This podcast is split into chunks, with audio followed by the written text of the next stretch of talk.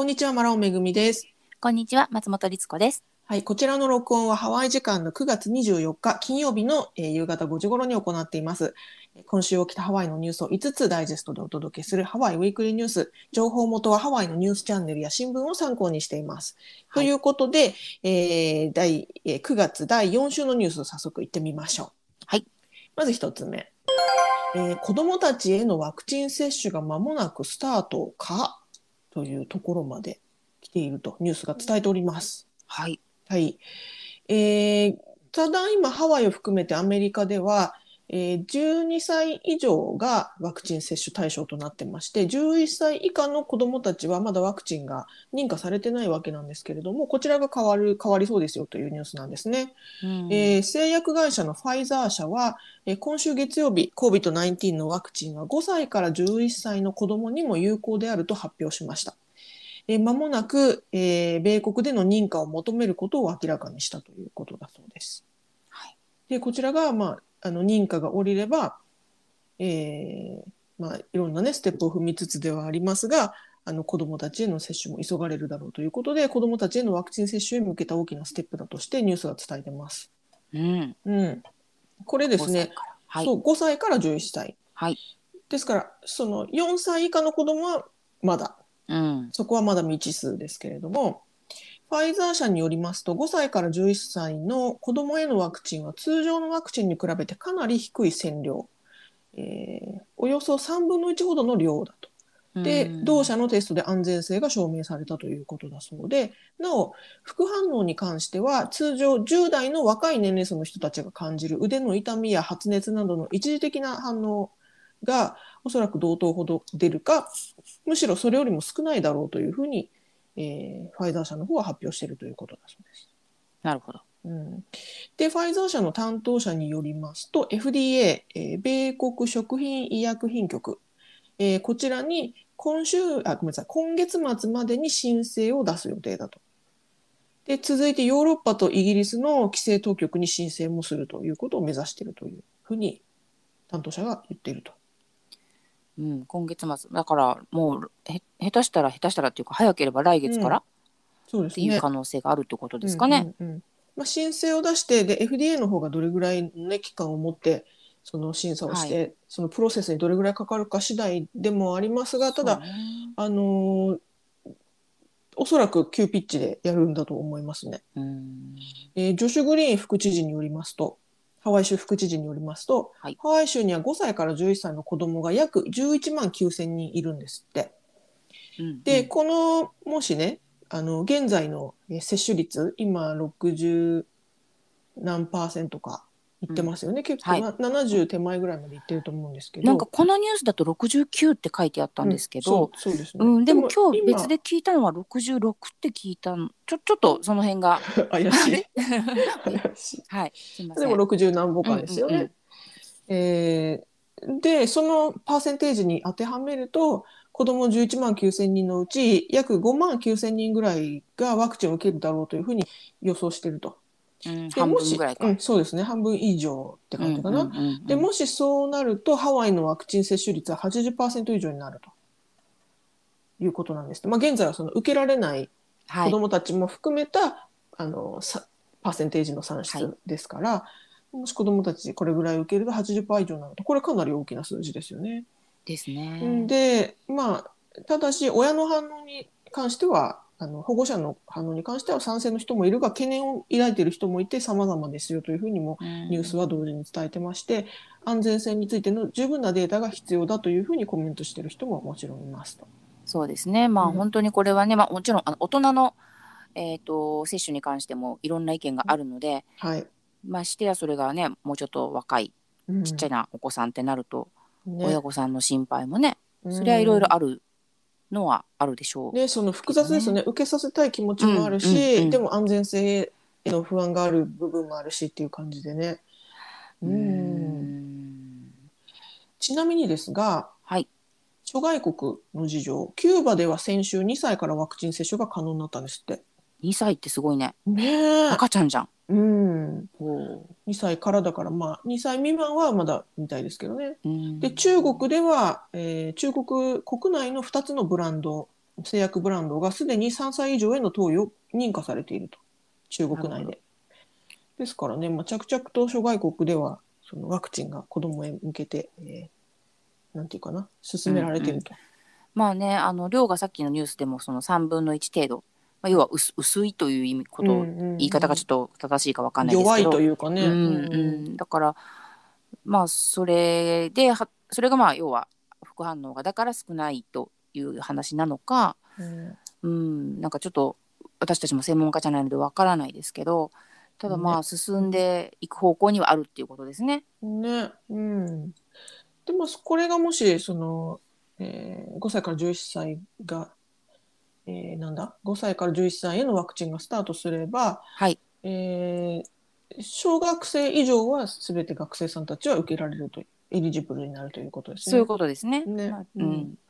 まあ、確かに今その公立公立とかまああの私立もですけど学校がね始まってでうん。学校に行っているその11歳以下の子たちは受けたくても受けられない。でも学校には集まるよっていうところでそれ自体をすごく心配しているという声ももちろん聞くことがありますし。ううん。ね。ね。だからどうなんだろう。進んでいくのかな、うん。うん。まあ、こちらね続報があり次第お伝えしたいと思います。はい。はい。で、こちらが一つ目のニュースでした。ではは次い。二つ目のニュース参ります。はい。はい。集会の禁止が延長、ティアシステムは廃止になるということだそうです。うんうん、これちょっとご説明します。えー現在、ホノルル市では感染防止対策として大人数での集まりが禁止されています。で、これ当初の予定では9月下旬までとされてたんですよね。うんで、それが、えーじ現在発表されているニュースですと、10月19日まで延長されることが決まったということだそうで、えっ、と、屋内で10人まで、屋外、野外では25人までを最大で集まれる人数として、それ以上の人数は禁止ですよということになっているということですね。うん。でただし、感染率が大幅に下がった場合は、この規制が10月19日よりも早めに解除される可能性はあると。はい。いうことなんですって。ただし、月曜日の記者会見では、えー毎日の新規感染者数は減少しているが、まだ火は消えていない。うん。と言われているので、まだ油断できませんよということなので、まあ、この規制がね、延長されたということのようです。ただし、この延長、まあ、特にですね、この集会がビジネスに直結しているイベント業界やウェディング業界といったところからは反対の声が上がってまして、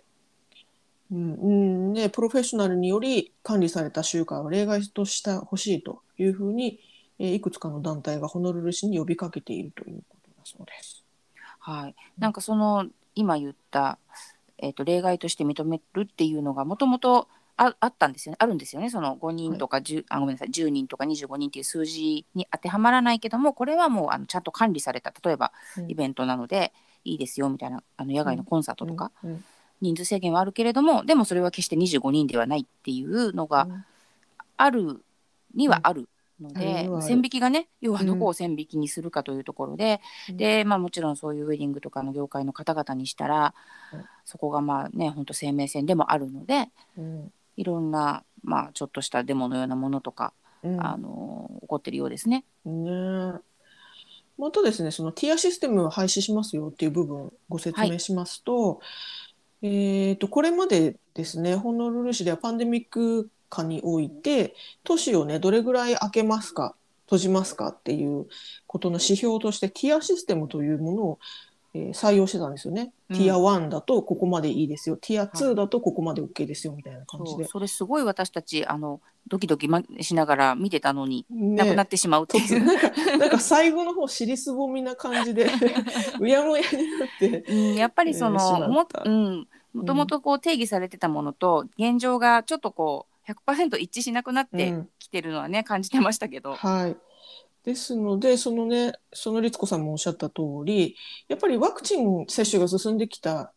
ところで、じゃあこの後どうやって感染を防止していくかみたいなところで、その、もともとあったティアシステム、要はここまで OK ですよ。はい、でその全員をね、線引きしてしまうという、そのティアシステムという規制のやり方があまりその現実にそぐわなくなってきたっていうところもあるのかなと私は思っていて、まあ、それで廃止になったのかなと。で、ティアシステムの代わりに状況に即した柔軟な対応をしていくというふうにも発表されていると。まあ、要要は現在の状態ですよね。そうですね。まああの私はそれはあのもちろん必要なことだと思ってるんですけど、うん。ただあのちょっと分かりにくいと 非常にあまりにも複雑だとちょっとこう守る方もですね、あれこれれどっちだっけ？みたいなことになるので、うんうんある程度はあの柔軟な中に分かりやすさをうん。持っていただけるといいなというのは、うん一般市民としてはね思いますね。うん。確かに確かに。そうですよね。うん。なんかいろんなルールが細かく変わっていっちゃうから流動的にするのはまあフレキシビリティと連動してるからいいことでもあるけれども、今はどの状況？みたいなね。そう。今はどこまでいいんだっけ？ってちょっとね分かりづらいかもしれないですけどね。そうなんですよね。でまああの先週先々週から多分ニュースでも話してますがあのワクチンをねあの受けているかもしくは陰性証明を持っている人以外が今レストランとかに入れないよっていう風になっているんですけどハワイ。はいでそのルールに関してもあのお店によって結構外のテラスはうん OK なところもあれば、いやいやもう外だろうが何だろうが絶対ダメあのちゃんとしたものを見せてくれなきゃダメっていうところもあればそれがよくわからないから全部のテーブル取っ払っちゃいました っていうお店も。もうテイクアウトだけにしますそうみたいな、ね。うん、そうそうそうそう、うん。いろんなパターンがありまして、はい。私たちも行ってみないとわからない。あここはこうなのねうんみたいな。そっか行ってみないとわからないちょっと辛いですね。うん。まだね、まあ、本当にみみんながスタートしてどどどどうだっけ？どうだっけ？っていうところだと思うのと、まあ、それプラスみんながなるべくこう守って、あのー行こうねっていうところがあるので、だからゆえのこう混乱だと思って前向きな混乱ではあると思うんですが、うんなかなかあのみんなああそこどうだった？みたいな口コミの情報に頼ってこう動いている感が あります。そこら辺の情報もね変わお店もねいろいろ対応に追われてるから変わるでしょうし本当大変だとね。思います。はい。そう別のニュースですけれどもその、えー、とワクチンパスポートがないと飲食店入店できませんよ着席して食事できませんよっていうところで、やはりそのお客さんとお店側とのこう圧力というのかな？結構問題がね、うん。いろいろ出てきちゃっているっていうようなニュースもありました。ちょっと今回はあのごしょ詳しくご紹介しませんけれども、うん。でもあると思いますね。やっぱりあのどちらの言い分もっていうのもありますし、うんお店からしたらね板挟み状態ですよね。こうしなさいって言われたからやってるわけでね。そう、うん、でも私はもうすっごい持ち歩いてますよ。ワクチン証明書、ワクチン証明書とはい。ID をもうパッて出せるように、ねはいしております。ちなみに現在の感染状況あと今週月曜日の時点なんで、まあ、ちょっと前の情報ですが今週月曜日のワフ島での新規感染者数の14日間平均は334人だったんですってうん、でこれ2週間前と比べると約30%も減少したということでそうですね。あの、やっぱり平均の数字が徐々に下がってきているのは実感してます。ただうんまあね、あの300とか400っていう数字は決して少なくはない。そうなんですよね、うん、ハワイにしたらね。うんですけれどもやっぱりこう毎日800だ1000だって言っていた時もあったのに比べるとうんちょっと収まってきているのかなとあの、うん素人の感覚としては思うのとあと発表されているその入院者の数がやっぱり一番多い時は440でしたっけ？なんかすごい数字になってたんですが、それが今ね300ちょっとっていうところまであの発表ではあのされているので、うん。よくはなってきていると信じたい思いたい。うん、そうですね、うん。まあ、だからこそねそのホノルル市の会見でまだ火は消えていないよっていはい。うところなんでしょうけどもね。はい、ということでこちらが2つ目のニュースでした。はい、では次3つ目のニュース参ります。ハワイ島行きの機内で CA が殴られる事件が発生したということで、ねええーこれちょっとねショッキングなニュースなんですが、はい。えー昨日ですね9月23日木曜日、えーハワイアン航空ホノルル発ヒロヒロ行きの機内えーハワイ島ですねヒロ行きの機内で、えーフライトアテンダントが乗客の男性に殴られる事件が発生したとでフライトは進路を変更してホノルル空港に戻り、えー加害者である32歳のスティーブン・スローン・ジュニア容疑者こちらが3度の、えー暴行容疑で逮捕された3度というのはあの強度を示す3度ですね。うんうんうんサードディグリーっていうことで。で、なぜ殴ったかについては、えっ、と、ニュースでははっきりと明言されていなくて、ちょっとここがよくわからないところなんですが、ハワイ、うん、ハワイアン航空側によりますと、えマスク着用ポリシーをめぐって引き起こされた問題ではないと。まあ最初の報道で最初に出た報道ではマスクをつけてくださいって言われて逆上したっていうような報道がされたんですが、まあ、実際マスクは関係ないということのようです。じそこゃあだけすごい報道されてます。そうじゃないですよっていうことだけすごい。じゃあ何なんだっていうのがわからないんですけどそうそうそうそう。実際のところあんまりね理由がなく突然殴られたっていうことのようです。乗客それはそれで怖いんだけど。うん、そう被害に遭ったフライトアテンダントの男性、えーフライトアテンダントさん男性だったようなんですけれどもね、えーそのなんていうのかなゴミを回収するじゃないですか、うん。フライトアテンダントさんがつ通路を歩いてはい。ゴミ回収する、でその時に通路を歩いてた時に2回いきなりぶたれたっていう。で明確な、まあ、突然その座席に座っている男から殴られたと。で明確な理由はなかったと。うん、思い当たる節がないってことですよね、その人にはね。はい、でちなみにこの容疑者のスティーブン・スロン・ジュニア容疑者はハワイ島出身のローカルの男性で犯罪歴は基本的にないんですって、うん。まあ、ああるんだけど、まあ、交通違反だけ。だからまあ、うんうん。ほぼないですよね。ないないですよね。うん歴とかね。ない。そういうことを普段するというか、まあ、そういったヒストリーはないと。で乗り合わせていた他の他の乗客が、まあ、見ていたりあとはあのカメラでね、うん。携帯のカメラでうん。えー逮捕されるところを撮影したりしてそれもあのニュースの動画に出たりしてるんですがはい。やはりね結構ハワイでしかもローカルがこんなことをするなんてという同様の声もねそうですあね。のコメントしてる方もいます。うんこれちょっとハワイアンエアラインで、まあ、ハワイアンエアが悪いわけじゃないんだけども、はい。こんなローカルのね機内で、さらにそのローカル便じゃないですか。そうなんですよ。ね。こんなね、たかだか1時間もないようなフライトなんですけどね。うん。時間にしたら。っていうのもちょっとショッキングですし、あのこうした飛行機でのね暴行事件いわゆるエアレイジって言われてるんですけど、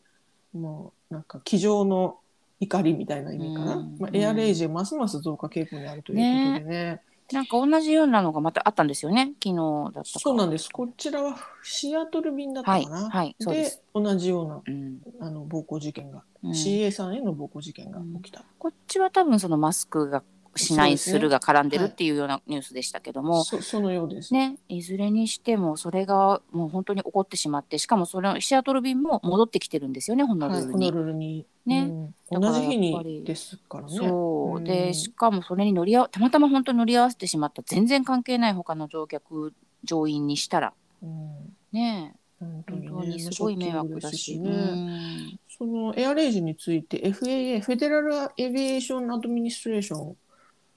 えーなんだ連邦航空局はないのかな、うん。連邦航空局によりますと,、えー、とエアレイジ増加してますよと。で今年だけでもね約4300件が報告されてるんですって、まあ、そのうち750件が、えー調査に回されていると。でこれねまあ4300件今年でしょ？まだ今年 9, 9ヶ月うん、ですからもう相当の数が起きてるわけですね1日にもう何回も起きてるわけで本当だよね。これね例年の4倍なんですって。でさらにそのほとんどがマスク着用義務をめぐって起こっているものだと、うんシアトル便でね言われたようなうことなんですって。いやはや。んいやはや。ですのでやっぱりその矢面に立たされてしまうフライトアテンダントさんたちうんあのこういったねそのはいリスクがあるということで、そのフライトアテンダントさんたちの安全性とかあのなんていうかなその労働環境を守る、えー乗客あごめんなさい客室乗務員協会はい。こういうあの組織があるようで、まあ、こちらがまあこれを何とかししなければいけないということで、えーと動いてるようですけれどもね。ねえもう本当にある意味密室ですし逃げ場がお互いないからうんなんかねでもやっぱり例年の4倍っていうことはもしそのマスク云々含めてちょっとこのパンデミックがねいろんなうん。精神的にも物理的にも影響してるんだろうなと思うとなんか心が痛いな。うんね辛いですけれどもね。あのうん。マスクマスクのマスクを着用することが是か非か問題は置いておいてうん。飛行機に乗る際はマスクを着用してくださいねって言われていることはみんな知ってる上うんでチケットを購入してフライトに搭乗しているわけなのでそうなんだよね。うんそこはねちょっと従わないといけないのかなと思うし、うんまあ、暴力に訴えるという手段はやはりよろしくね、ない。圧倒的によろしくないですからうね。んはい、ということでこちらが3つ目のニュースでした。はい。えー、4つ目のニュース参ります、えー少年への性犯罪で11年の実刑判決が下された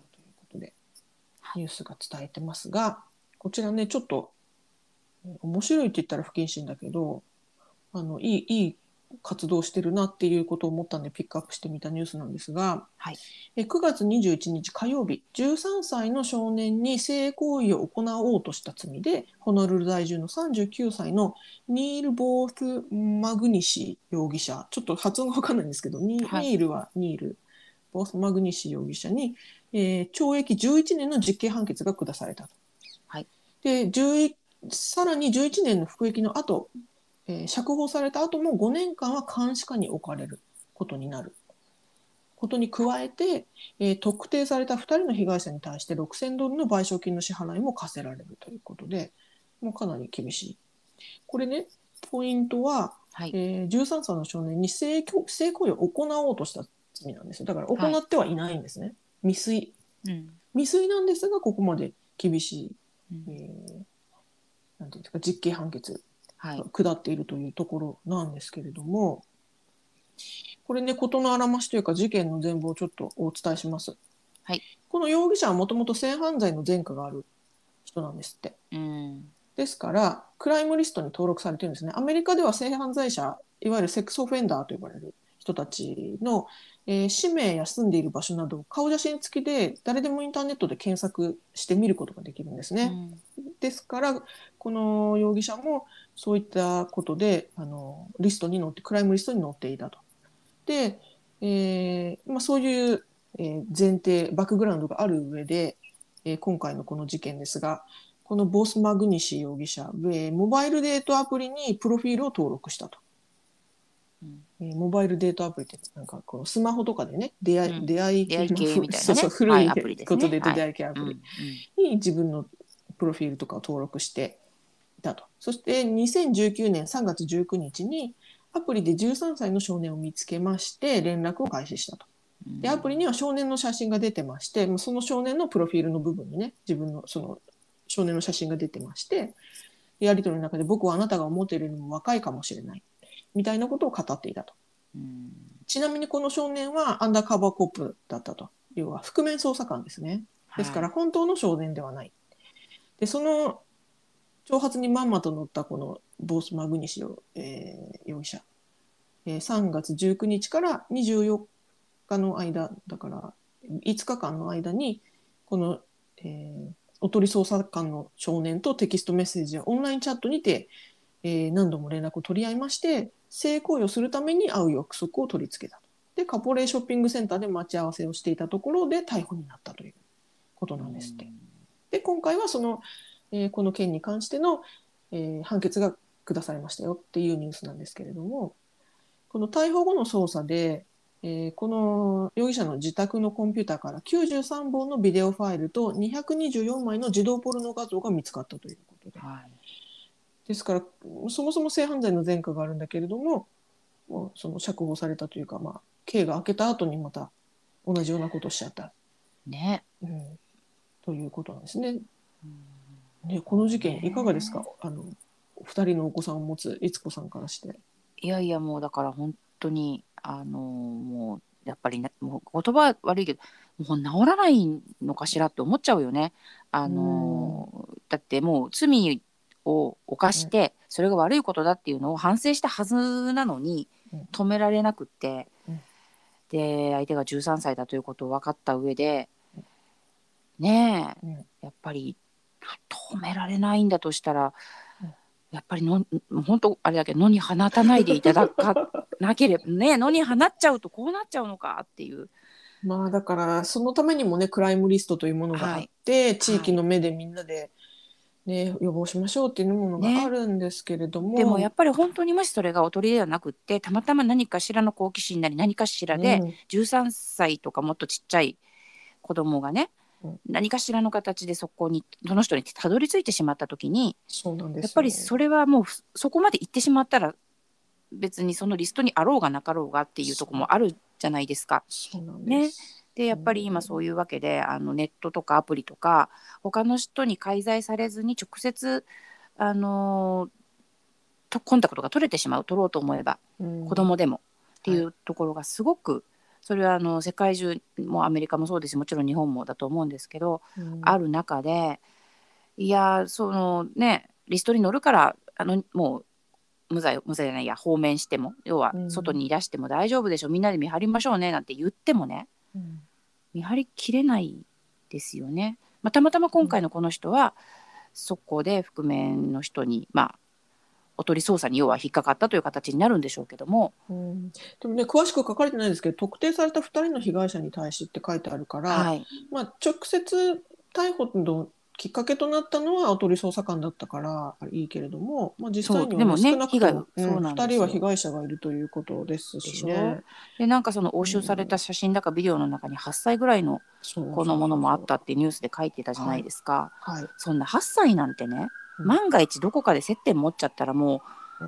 う逃げられないかもしれないよね。大人の男の人から、いや絶対逃げられないですよね。うん。だからだからダメじゃんって私は本当に。今イライラが止まらなくなりますけど、うん。話し出すとイライラが止まらない。はいはい。いやでも本当に私もそう思いますよ。もう全く。ですから、まあ、こういったあの警察はねかなり手間をかけておとり捜査やってっていうことでしたと思うんですがもうやってくれてありがとうと思うし、まあ、未遂の事件ではあるけれどもあの、まあ、実際にね性的暴行していないわけですけれども実,、まあ、実刑11年プラス罰金プラス釈放後の監視5年っていうのは正直日本の感覚で言うとかなり厳しいんじゃないかなと思いますし、まあ、そ逆に言えばそれだけ子どもへの性犯罪に対する取り締まりが、まあ、厳しいお取り締まりを厳しくしよう。ん、もううとそうあい。う動きがある、うん、ということだと思うから、まあ、それ裏を返せばそれだけ子どもに対するへ性犯罪がお多いし恐ろしい凶悪化しているということでもあると思いますけれどもね。でこの人の場合、まあ、いわゆる初犯じゃないわけじゃないですかもう明らかに、っていうのも絶対加味されてると思うんですよね。そうですね。うん、だからもうあのもちろんそれは重い軽いっていうのは比べて何かあるかもしれないけど、うん。やっぱりもう出てきてほしくないっていうか、うんうんだってか変わらなかったじゃんっていう思っちゃいますね、まあ親の目線で言うと。ね、よく言われますけどこの習慣されることよりもやっぱりそのもっとなんていうかな強制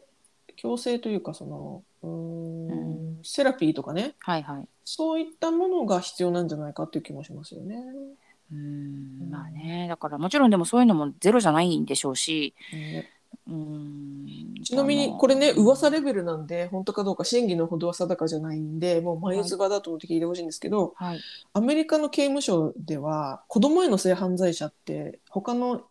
あのなんていうんだ収監者うん、からひどい扱いを受けるって私聞いたことあって、へえうん要はお「お前何やって入ったの?」みたいな話になるじゃあないですはいはいはいはい。俺はこれだよ俺は盗みだよとかさ言ってて、その子供への性犯罪ってもう下の下なんですって。そのヒエラルキーの中で。だからあるんだ。そうだからすっごい扱いを受けるって聞きました。へえでもね、うん。それを受けて多分出てきてもなおもう止まらないんでしょ？この人たら、まあ知らないけどあの私噂かももしれないけど。そう私もそのね専門家じゃないから下手なこと言ってもあれだけどやっぱりねなんかこう生存症生存症みたいなものなのかもなって、ね。ちょっと素人考えですが思うし、まあ、そういう意味で言うとねなんか単純にペナルティペナルティ的なこの罰を与えてもまあ罰は大事だけれども、うん。まあ、それだけじゃ足りない気もしますけれどもね。はうん。はい。ということでこんなニュースがありましたよと。で、はい。ちなみに先ほど言ったねそのクライムリスト、えーと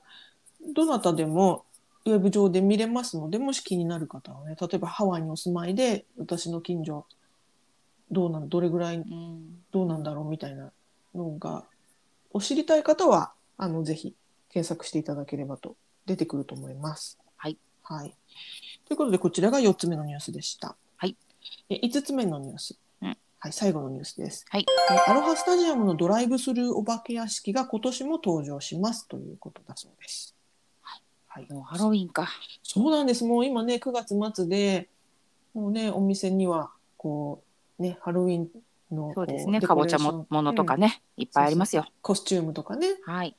もう突入し、まあ、ハロウィンシーズンに突入してますがハロウィンといえばお化け屋敷ですよね。まあはい。通年通年であればあのいろん例年であればいろんなところのお化け屋敷開催されるわけなんですが、うんまあ、パンデミックですからなかなか人の集まりもできないしそういったアトラクションもあんまりないという中昨年アロハスタジアムでこのねドライブスルー形式のお化け屋敷というものが初登場してかなり